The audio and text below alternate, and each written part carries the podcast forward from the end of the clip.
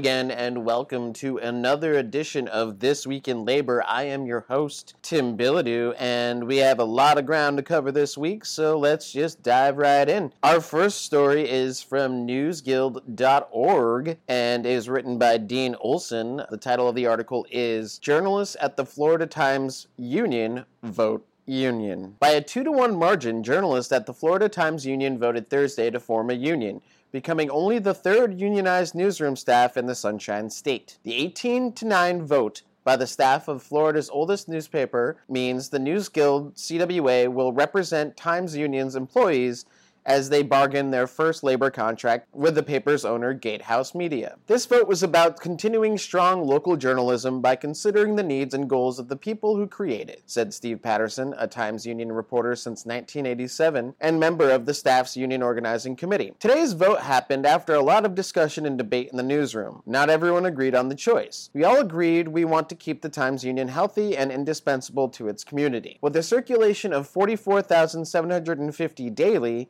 68,600 on Sunday, and daily page views of about 380,000 on Jacksonville.com, the Times Union follows Gatehouse's Lakeland Ledger and Sarasota Herald Tribune, both of which unionized after successful News Guild organizing drives in 2016. The Jacksonville paper's award winning newsroom staff first announced its union organizing campaign on June 19th. Leaders of the effort said they wanted to form a union that ensures journalists have a formal voice in the workplace to preserve jobs and advocate for journalists' ability to serve the community amid financial pressures in the newspaper industry that threaten irreparable harm. This has always been about building up our newsroom and its people, and I am so proud that we are taking this step together, said Times Union reporter Tessa Duvall, a staff member for three years and an ongoing committee member. We are going to build a legacy that will make this place we love better for those who come next. Patterson added The Times Union's editors and publisher have long records of promoting quality journalism. It's in the interest of both employees and managers to continue that, and we'll keep that at the top of our list of goals as we pursue a contract. Stagnant and low wages for many employees have been a big concern for Times Union employees under Gatehouse and Morris Communications, which sold the Times Union to Gatehouse in 2000. 2017. Employees still haven't recovered from pay cuts up to 10% under Morris in 2009. The union contract, according to a mission statement drafted by leaders of the organizing drive, will ensure that newsroom staff members have a say in the paper's future and force the paper's owner to deal directly with its employees. Andrew Pantazi, a Times Union reporter for more than five years and an organizing committee member, said, We will continue to talk to all of our hardworking colleagues to ensure we speak with one voice as we fight for a fair and strong contract. Kirk Davis, CEO of Gatehouse Media, has job protections built into his contract. It's not too much to demand that we journalists have the same.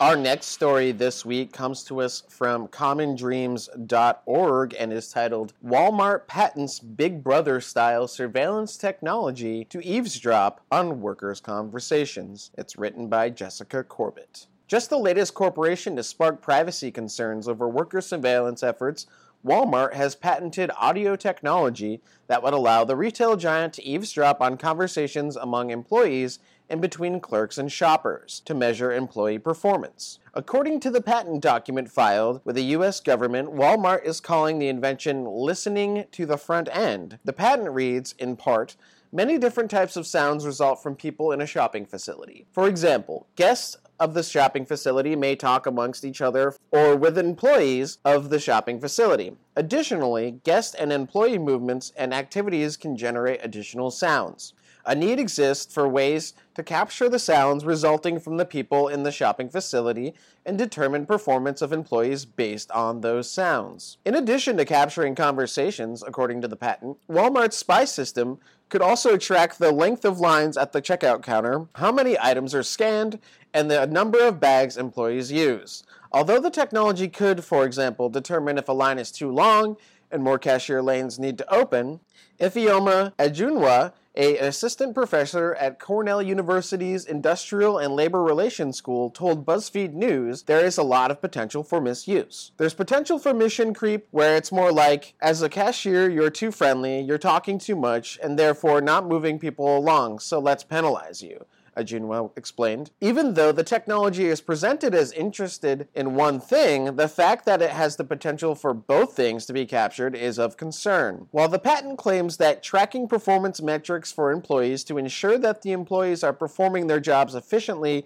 and correctly can aid in achieving these cost savings for the company and increases in guest satisfaction. Ajunwa said that several studies have shown that there is a psychological impact of pervasive surveillance, pointing to findings that it can actually lead to this opposition feeling where employees view the employer not as a benevolent but as dictators and it can impact that attitude toward the higher up and can lead to resistance. This Big Brother style surveillance feels icky, especially from a retail giant known for its terrible abuses of its underpaid employees, Splinter noted. But although the patent is raising privacy and labor rights concerns, Ajunwa warned that Walmart has a legal leg to stand on and likely wouldn't even have to notify employees. Frankly, as long as the employer can make an argument for why the surveillance is necessary for a business purpose as opposed to a discriminatory discriminatory purpose, there's no law that says consent is required, she said. And a union may be able to negotiate a contract requiring disclosure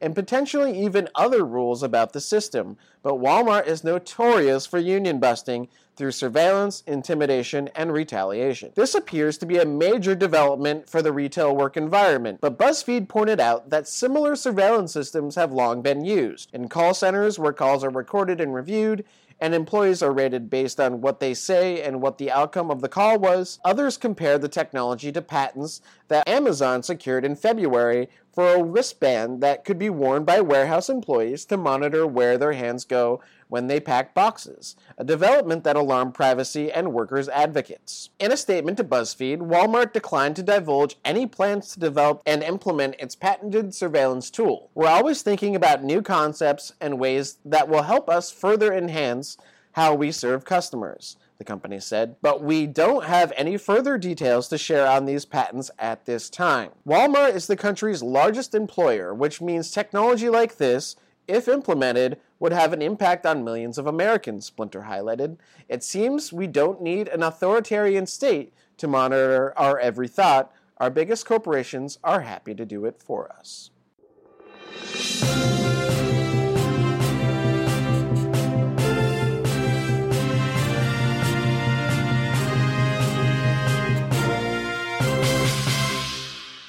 Our next story comes to us from InTheseTimes.com and is written by Juan Cruz Fer. The title of the article is These Union Members Are Going to War with the Largest Private Developed Project in U.S. History. It's 6 o'clock a.m. on a cold winter morning. A crowd of sturdy bodies, mostly construction workers, packs a corner in Midtown Manhattan. The chants of open shop, broken shop can be heard from blocks away amidst the New York City traffic. The January 11th weekly rally, one of many continuing to the present, was held in the shadow of a structural behemoth standing at 1,296 feet and scheduled to open in 2019. Hudson Yards is the largest private development project in U.S. history. But while billions of dollars are poured into it every year, the main developer Related is trying to reduce costs by hiring non union labor. Workers of all trades are standing up together to keep the jobs union. The months long rally started in November and endured through the harsh winter every Thursday morning. Now they continue into the summer with campaign organizers staging additional rallies on Tuesday afternoons. The campaign, known on social media as hashtag count me in, originated last year in a rank and file effort to keep union jobs at Hudson Yards. Every so often, a massive march shakes the streets of Midtown Manhattan. Related is refusing to sign a new project labor agreement, PLA. Signing such an agreement would prohibit them from employing non union workers and reduce the labor costs in the second phase of the project. Currently, union workers earn on average 42% higher wages than non union workers. PLAs are deals between employers and unions for specific construction projects that override existing collective bargaining agreements. PLAs in the past few decades have typically concluded concessions from labor in terms of pay and work rules to compel employers to hire union workers. Unfortunately, PLAs often include a no strike pledge, which requires labor to give up its most powerful weapon against bosses. Related has expressed through their spokesperson, Joanna Rose, that they will not negotiate with the Building and Construction Trades Council of Greater New York. In times of economic downturn, employers argue that the only way to keep the shop afloat is by lowering costs, and so workers have to bear part of the burden and tighten their belts for the benefit of all. But when business thrives, only employers reap the profits.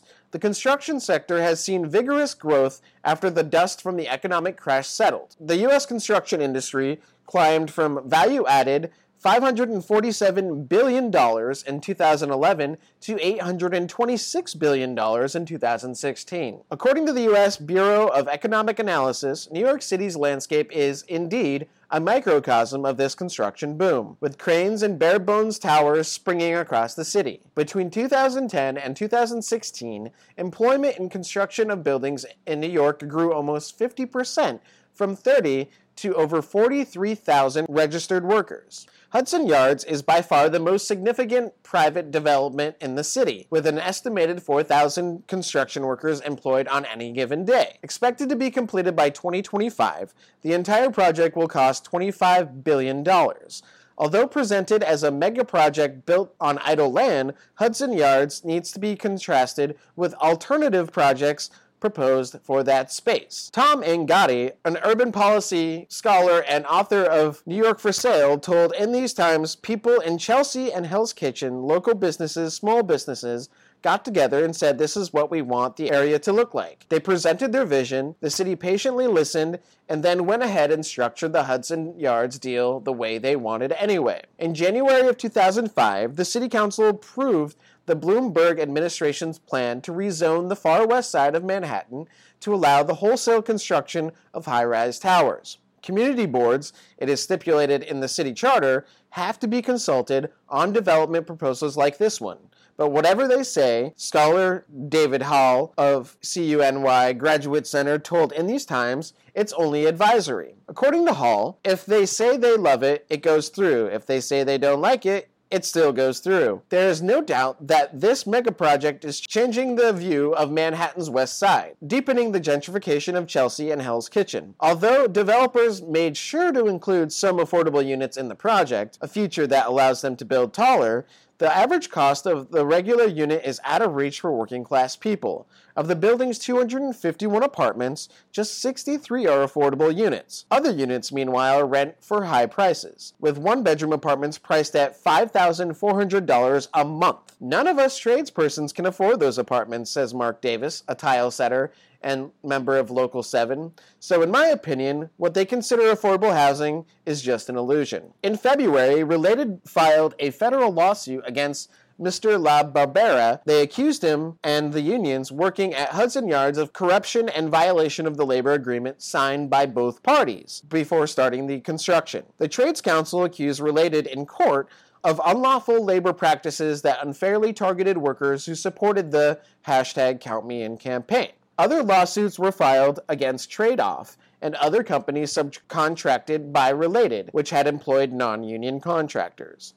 Workers say the real purpose behind Related's legal attack is to sideline the Building Trades Council and negotiate with individual unions or replace union workers with non union ones when possible. Initial works in the foundations of 55 Hudson Yards with non union workers sparked the outrage of union members at the very earliest stages of the development project. If you bring someone to work side by side with us and pay them 15 bucks an hour because that's what you think he's worth, and we know that we put our lives on the line day in and day out, it's a smack in the face to us, says Desmond Rivers, sheet metal worker at Hudson Yards. Existing frictions within the building trades may allow Related to drive a wedge between them, undermining them all. The outcome of this battle will have lasting consequences for the labor movement in New York and beyond. In the past few decades, the building trades unions, much like most other unions, have given up concessions to allow their employers to compete with non union contractors. Anger among workers, particularly among apprentices, has grown for this reason. And the rank and file origins of hashtag count me in clearly show that the membership is ready to fight. The outcome of this landmark struggle may well depend on whether the unions involved can become a vehicle for advancing class struggle and not cross class compromise. The hashtag count me in campaign has the potential to break the decades long decline in union membership in the building trades in New York, especially if it opens an opportunity for the active engagement of the rank and file. This means mobilizing members, but also encouraging them to discuss the next steps and take the campaign in their hands. All in all, Winning this battle will likely require the undertaking of bold actions, disruptive pickets, and even breaking the law or going on strike if necessary. And that's going to wrap things up again for another edition of This Week in Labor. Don't forget to follow us on iTunes and Facebook. Have a great week.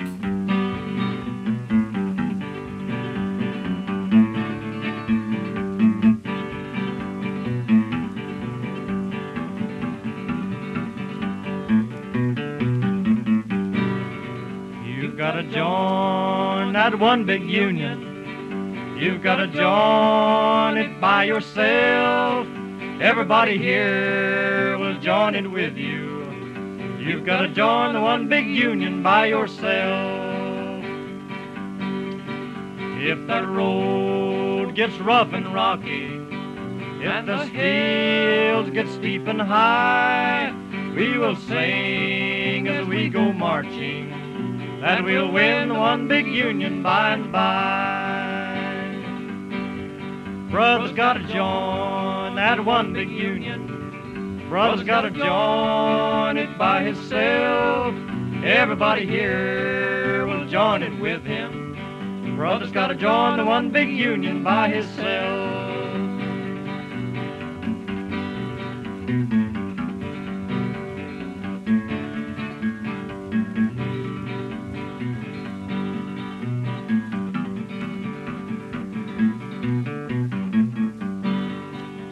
Gotta join that one big union. Sister's gotta join it by herself. Everybody here will join it with her. Sister gotta join the one big union by herself. Everybody gotta join that one big union. Everybody's gotta join it by themselves. Everybody here will join it with them. Yes, will. Everybody join the one big union by themselves. I'm gonna join that one big union. I'm gonna join it by myself. Don't want nobody to join it for me. I'm gonna join the one big union by myself. I'm gonna join that one big union. Yes, I am. I'm gonna join it by myself. Don't want nobody to join it for me.